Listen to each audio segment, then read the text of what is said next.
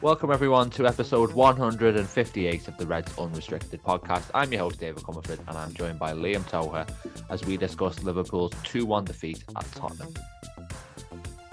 This podcast is part of the Big Heads Media Podcast Network. Go to bigheadsmedia.com for more great podcasts. So, this was a game, dare I say, dominated more by the officiating than by the three goals that were eventually scored. Curtis Jones sent off for Liverpool midway through the first half. And then Son Heung-min, as he's, I think he's scored now six times against Liverpool, opened the scoring 10 minutes before the break. But Liverpool were able, despite having 10 men, to find an equaliser just before half time through Cody Gakpo, who then went off injured. And then they held on until the midpoint of the second half when another red card befell them, this time Diogo Jota, and they were reduced to nine men. And it looked as if they were going to manage to cling on for a point and what would have been a, an absolutely superb point in the circumstances against one of the best teams in the division at the moment. But a cruel own goal for Joel Matip with what was virtually the last kick of the game. Sees Liverpool lose for the first time this season. Their long unbeaten streak stretching all the way back to April comes to an end, but there's obviously a big feeling of injustice around it.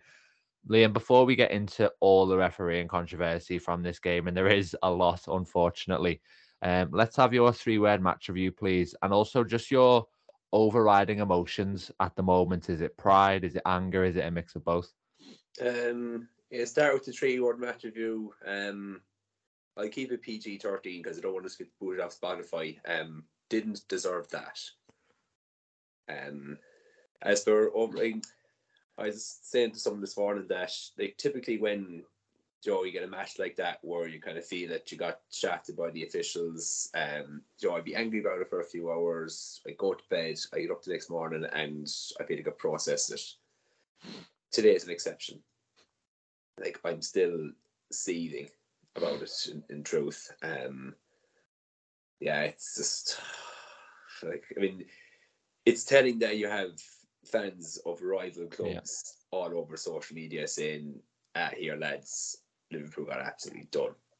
So I think that that probably says that I think that might be the biggest indictment of of the officials' performance yesterday. Yeah, and obviously Gary Neville on the coverage as well, um, making similar points. Um, I've gone with uh, what a farce because um, that for me was we've seen so many VAR scandals, VAR embarrassments. I've never seen anything like that to be honest, in the Premier League since it was introduced. And Liverpool, unfortunately, are the team that was on the receiving end of it. Um, in terms of my overriding emotions, I think, to be honest, pride. I mean, every time I think of the own goal at the end, my stomach does turn a little bit because, to be honest, watching the coverage, I was pretty much celebrating as Matip kicks the ball because like, oh, he's, he's cleared it away, he's put it behind, and, and that felt like Tottenham's last chance. And then that moment of dejection when you see the ball hit the back of the net. Um, you know, it was so close to the finish line, and the draw would have been, it would have definitely felt like a victory. And I know that is a bit of a cliche, but I think it would have been 100% true in this case. And to be honest, I think there has to be so much respect for the performance that Liverpool managed to produce in that game. I mean, yes, you know, they didn't necessarily I mean, to be honest, when it was 11 against 10, Liverpool, I'd say, looked just as likely to win the game as uh, as Tottenham did. And then when it goes to 11 against 9, it becomes all about the kind of backs to the wall heroism, really. And and there was a lot of that, and Liverpool defended very valiantly, and Tottenham didn't really look like they were going to be able to break that kind of low block down. Um, and it was just a, a phenomenal effort and a, a brutal ending to it. But my hope is that the players can sort of develop a siege mentality a little bit based on what's just happened, but also recognize how well they battled and how much kind of the fans appreciate the spirit they showed, and that it's not too much of a of a blow to them going forward, and that if anything, they can use that kind of circumstances and how cruel it was to, to rally themselves and pick themselves up because it would be easy, I think, to to fall to the canvas a little bit after a game like that. And there's obviously another huge one next weekend where we'll, where we'll get a gauge against Brighton of, how much it affected Liverpool overall. So let's get into the refereeing decisions then. Um, and we'll kind of go chronologically. So we'll start with the red card for Curtis Jones. What did you think of that one, Liam? Um, it's a tricky one. Um, it's I think it's one of those where like I felt watched it in real time. I was a bit like, oh, seriously, is he actually going to upgrade that to a red? Um, then I saw the replays and I thought, oh, he could be in trouble here. Then I saw the still image and I thought, oh, that's it, he's gone. Um, yeah, it's what it's it's a hard one because I think it's one of those where I think if you flip the equation and the same challenge is committed to one of our players, um, we're screaming for a red card, and we're not saying anything about oh that he made contact with the ball first, that his foot slid over the ball, etc., etc.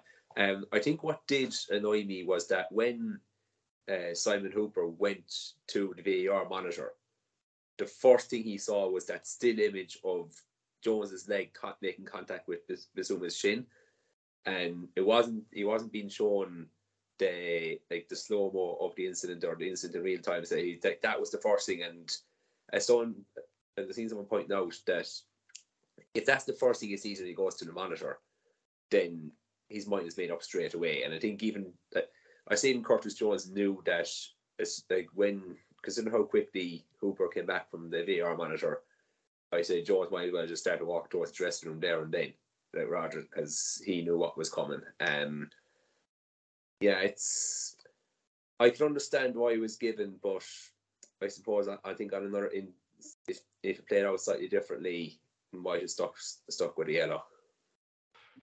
Yeah, I don't think it was a red card, um, to be honest.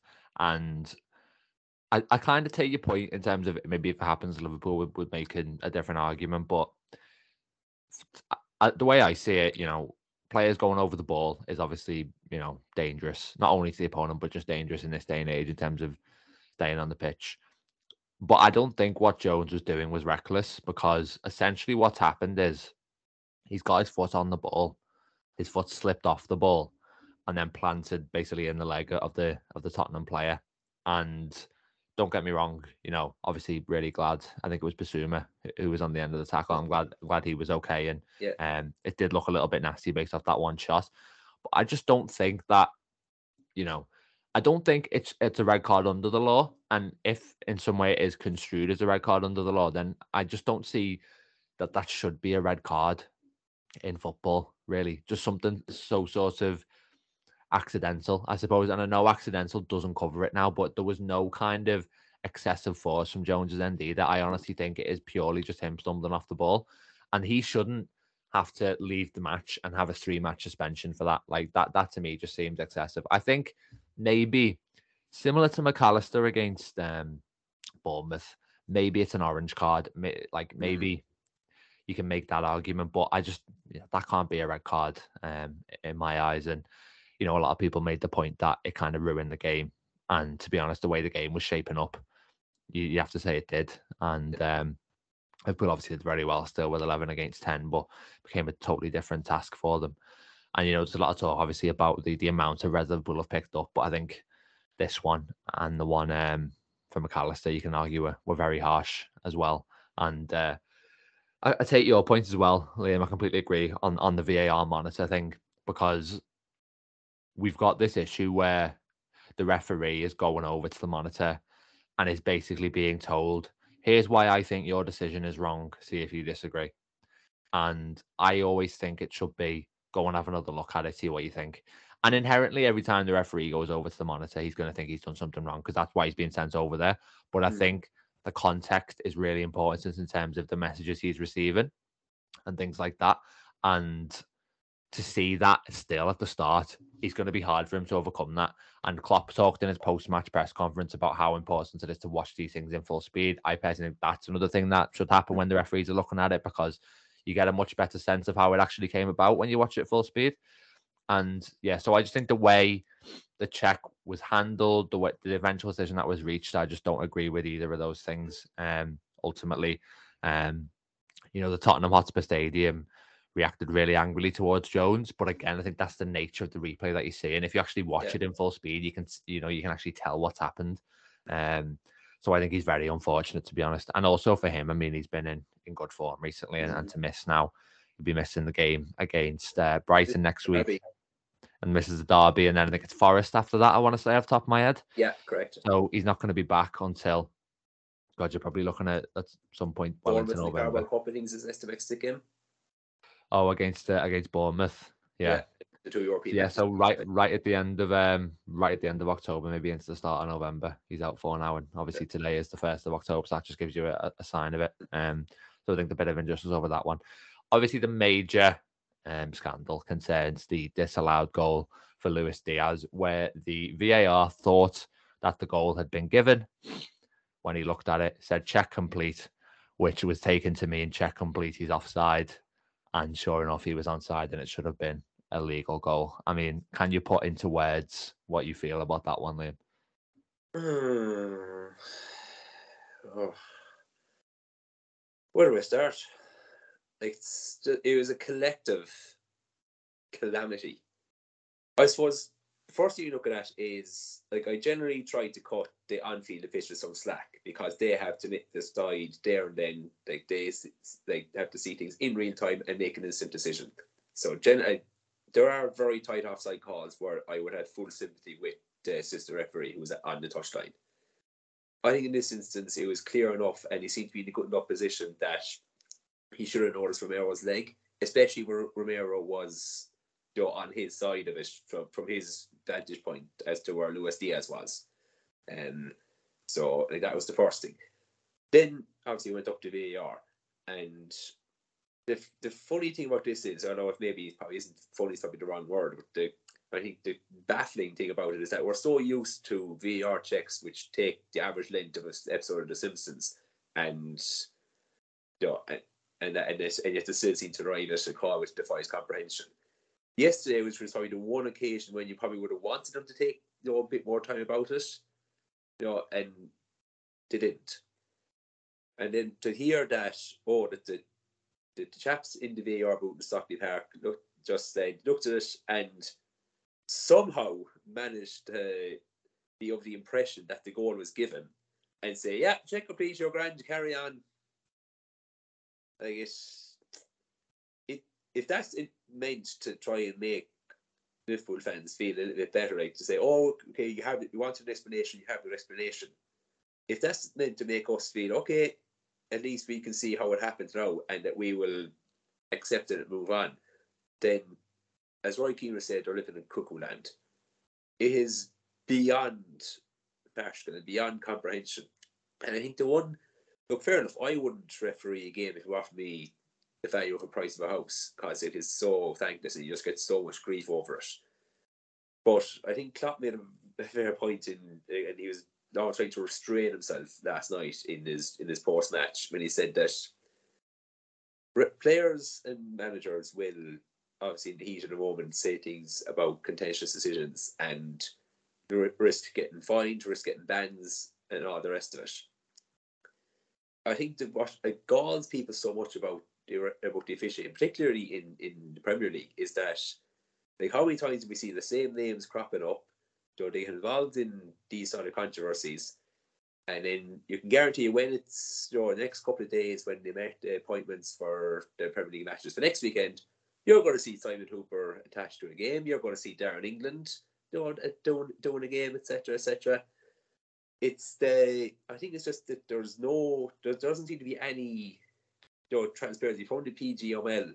Like there, there is in occasional cases, but it just doesn't seem to happen often enough that um you know, to say right, guys. Bottom line is he made a major mistake yesterday, which had a heavy influence on the outcome of a match. Um, so in the same way that players get banned, like Curtis Jones, as you say, is getting, getting three match ban. Why isn't the same happening to the officials when they so so clearly um, abdicated their duty last night? Yeah, I think this error as well because it is so objective. It's not just you know, say the Onana one um, against uh, Wolves on the first day of the season. I mean, that's a, that's a clear penalty, but maybe there's a scenario where you argue that it's not. You know, maybe one, you know, Mm. ten people out of hundred or whatever think it's not a penalty. Yeah. Um, this one is clear as day, one hundred percent onside. Should be a goal. Um, so I think because it's a unique case, and to be honest, uh, the v- Darren England is, is presumably the one to blame because he just misread the situation and what was happening. You know, obviously the the repercussions should be greater because of that, and I don't think anyone has any faith that that they will be. And you know, there is obviously a wide discussion to be had here about the the kind of protective nature of of the PGMOL and um, how there is no kind of proper accountability and how that's not going to lead to, to lasting change with you know the standard of the officiating and things like that. I mean, in this particular case, you kind of knew something was up from the outset, really, because you saw the way it kind of flashed up on the screen and was checked so quickly. You were like, okay, that's a bit odd.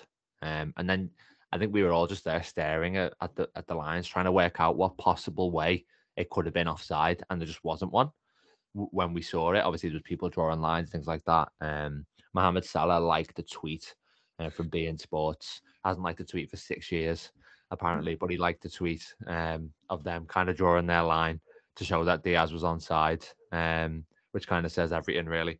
Um, dressing room's absolutely seething. I mean, Alexis Mac Allister commented on uh, Cristian Romero's Instagram post saying it was easier with ten play with their twelve players.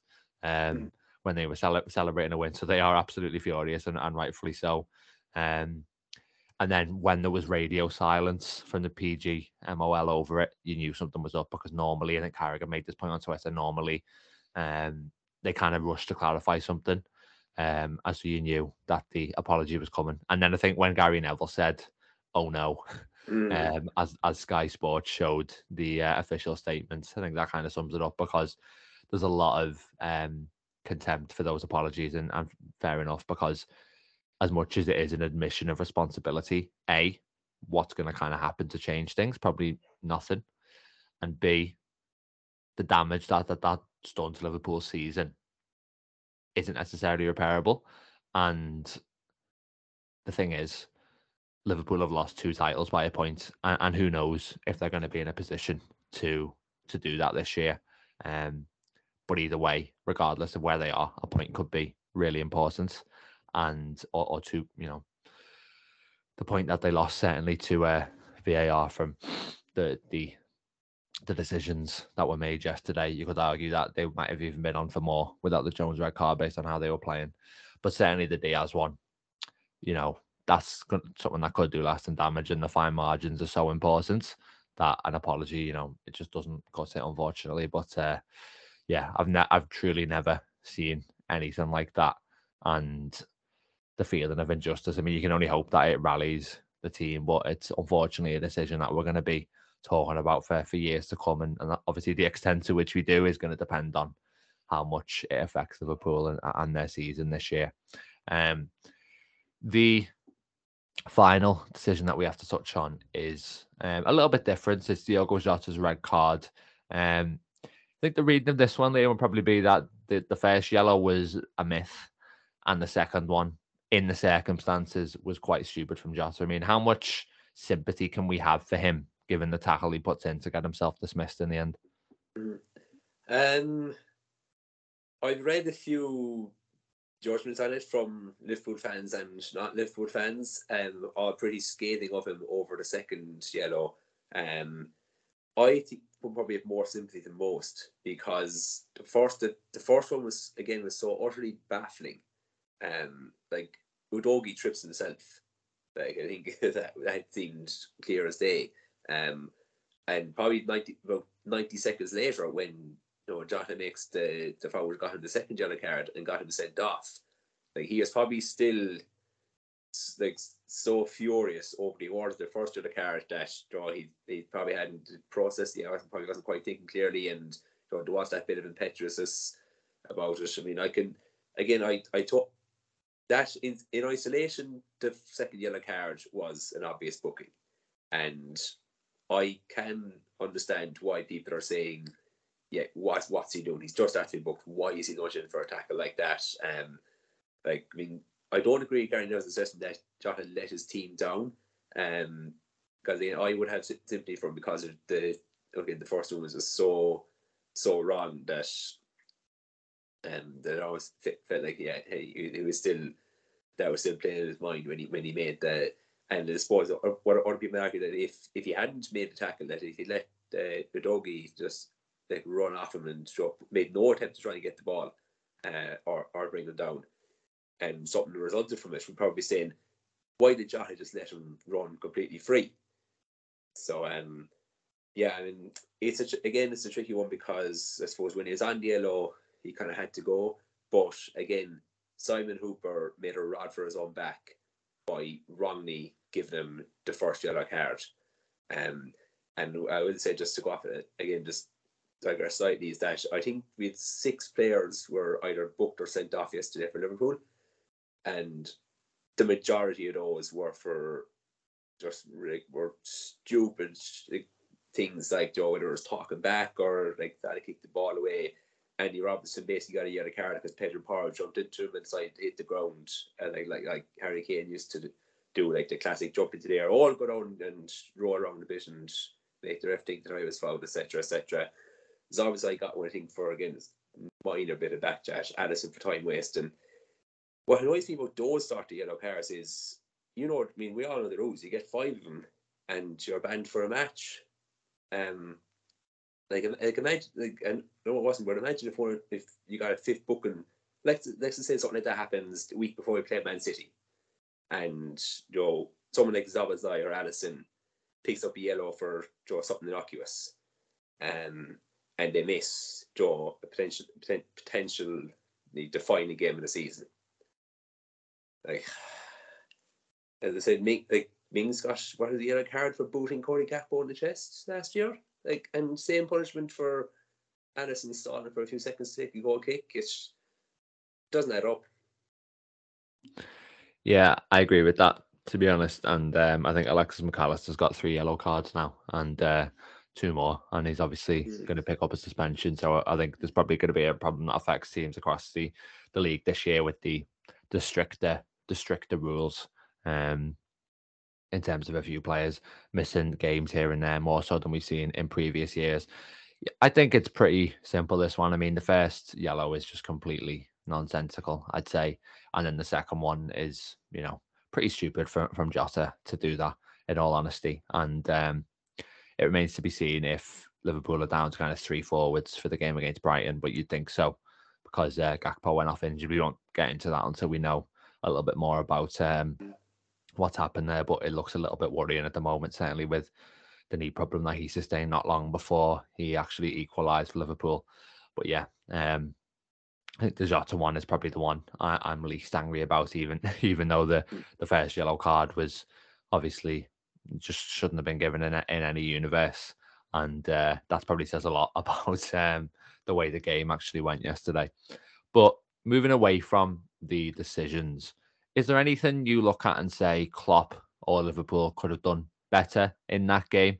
Or did they do, in your eyes, absolutely every single thing they could to come away with a point? I think the only thing I would maybe nitpick on a little bit was maybe the Spurs' first goal. Um, though Son did get in between the two centre backs, who by and large had an excellent game. I mean, that was, I think the kind of perverse, the paradox about it is that even though it's the first um, game this season in which we've conceded two goals. I'm fairly sure there's any um, it's actually it was arguably our best defensive performance just in terms of because we were under so much duress, particularly towards the end, and not like all the defense, but like Matip and Dijk in particular were like man mountains for that period where we were down to nine men yesterday. Um, and as I mean, the, the goal at the end is just it's pure utter bad luck. I mean, there's no like there's no other way of, look, of looking at it. And I think even the most ardent Spurs fan would probably look at it and say, yeah, that was just a, a stroke luck which went our way. The same that Alde, I mean, at Anfield in 2019 was you know, just a, a, a stroke of luck which went our way and decided a 2 1 victory for us. So I suppose that was maybe the wheel coming full circle in one sense. But um, no, overall yesterday, I think you'd have to be. I mean, I know like Klopp and will probably do his own analysis and he'll probably pick out certain things from the game where like, okay, we need to tighten up on this, this, and this. But I think as fans watching that, we couldn't have asked for any more from, especially you know being down to you know, first to ten players and then to nine. Like we couldn't have like the winning goal didn't come from Joe a stupid back pass or like like Alisson giving the ball away to someone leaving it with an open goal. It was just pure utter bad luck that you cannot attach blame to any player for it. And I think to kick any Liverpool player for um, that performance yesterday would be harsh in the extreme. Yeah, I saw a couple of people on Twitter say why did Liverpool commit so many players forward immediately before they conceded the winner. Um, I kind of understand where they're coming from, but also the kind of situation that it comes from with the ball going wide into Porro and then Porro crossing it, that's just going to happen in that stage of the game. Liverpool are going to be sitting very narrow. And mm. even if there was an extra player back, I think that same cross is coming in, and Matip's facing the same sort of situation to try and clear it. So I'm not in, in any way uh, frustrated about that. Um, the first goal, I think you're right. You know, Liverpool did get opened up, and they'll have to look at what happened there. Um, but the thing I would say is Klopp when it when we went to nine men goes to a five-three-zero formation. Um, and clearly, when you've got nine players, you can't think about seriously winning the game. You, have got to think about just you know taking the point that you've already got. Um, I think he should have left one attacking player on the pitch, um, just because it gives you more of an outlet. And I'm not even looking at the outlet as someone who's going to go and score, just someone who's going to be able to get Liverpool up the pitch and relieve the pressure a little bit and have a little bit more of the ball. And I think maybe you leave Mohamed Salah on to do that. Maybe Nunez comes on to do that. Although while his hold up play has been better recently, I'm not sure he's 100% the best player for that scenario. But just someone who's going to, you know, you, you need a forward who's willing to kind of get back and basically defend um, as part of the midfield. But then when Liverpool get the ball, bombing forward to just offer that that you know, forward pass, someone who's able to hold the ball up, maybe win a foul, or something like that. It just felt a little bit like when we won the ball in midfield or defence, there was just no one to kind of play to. So Liverpool would maybe make a pass into midfield, they get pressed, lose the ball, kick it long, lose the ball again. I think they needed a bit more of a focal point at the, at the top of the team just to kind of relieve the pressure a little bit. Um, I thought that was a little bit of a, a questionable call from Klopp to just completely take any attacking player off the pitch um, obviously, it's incredibly exceptional circumstances, but um, maybe he could have done things slightly differently there. I don't know if it's directly contributed to the result at all, but I just thought it didn't quite work out. And, you know, it's never going to look pretty with nine players, but it was completely and utterly relentless. And there might have been a scenario there where we um, are able to just relieve a little bit of the pressure. Mm, I understand what you're saying, David. I'm going to play Dave Devil's advocate slightly here because I think it's one of those where we hold out for the one one. I think the consensus is that was brilliant by Klopp to just shut up shop, take the points away to a very good Tottenham side who are in flying form, have two extra players, and ultimately we'd still be net one point up on Man City had we held for the one one. I think if it was one of those where it was like later in the season, we're down to nine. It's at Anfield against the team in the bottom half, and Joe, we hopefully are in a title race. I think in that circumstance, you know, you probably do have to let the maybe let off the handbrake a little more. But I think in considering all the factors at play yesterday, um, I like I, I can totally bow in that vouch for why Klopp um, went for the setup that he did. I mean, what you're saying makes total sense. That you know, there's always that possibility of a counter attack, and you we've shown like we showed against Newcastle, we were man down and still being with two late goals and Nunez. Um, but again, I just myself, I'm not going to, I'm not going to cane Klopp over what he the way he decided to to play that yesterday evening, um, particularly when doing a goal is just pure bad luck. Yeah, I think you know largely Klopp managed it very well, and I'm not going to be too critical of him at all. And I, I want to stress on this that I'm not kind of talking about Liverpool going and and winning the game necessarily because no, that's unrealistic. I'm just mostly talking about someone who can kind of get up there, run down the clock a little bit, win a couple of free kicks, you know, mm. just have a little bit of of possession that isn't in your own final third, basically. And maybe that's just completely unrealistic, but you know, it's hard to get a reading of a situation with with nine players, obviously. Just one last question, then Liam to finish up. Um, what are the main positives Liverpool can take heading into the game against Brighton next week and just heading into you know the next few weeks and uh, months of action from their first defeat of the season, but a valiant effort nonetheless. Um, Yeah, I think pretty much that last part there so, um, summed it up that it was like one of the things I think that has characterized the early weeks of the season, you know, in coming from behind so often to win, is that there is, I think there's a renewed character about this Liverpool team. So it was there for the title winning season, it was there for the two seasons earlier around Man City to a point, and um, it was absent for a lot last season, but it seems to be back now. And I think even that was that was on on show yesterday that you know we dug in, um, shoulders to the wheel, um, and, we, and again we're just robbed at the, at the end. Um, I mean, you saw even like you probably seen the clip of Nunez after the game, like going up, like when the Liverpool players went to their fans in the corner, and here's how he's doing the fist pump, he was pump beating the chest, you know, like we've seen Klopp do after so many wins, as if I mean, that showed defiance that all right, this one, you know, didn't this one didn't have the happy ending, but you know, we're going to process this, put it behind us, and you know, get back on on the horse again. Um, like it would be very easy for Joe, especially after Jota's red card yesterday, for Liverpool to just kind of say, ah, you know, this is, and you know, accept their fate, and you know, Tottenham could have steamrolled them for a finish. Um, I think the, yeah, definitely the the heart that we showed. Um, I think the performances from like Alisson again, two outstanding saves in quick succession. The defense as a whole, um, heroic, right, right up to the final whistle. Um, Tabata again, fantastic. Um, and Gap, I mean, another thing to highlight is Cody Gakpo. He's got like three goals in four or five games now, and the Wolves won Leicester midweek and, and again yesterday. And so nice to see he's like again. We have to wait and see what comes of the injury to Forth off yesterday, but again, he, he's putting his hand up now for for selection. Um, you know, in in amongst this very strong competition that there is in our attack. Um, so I mean, as I said, even though agonising as it was, Jordan are still plenty of, and I think it probably, I say even the players themselves and the manager are probably just glad that we're not playing again until Thursday. They obviously had a very with four matches in, in ten days. It was just like one result, put to bed, on to the next game.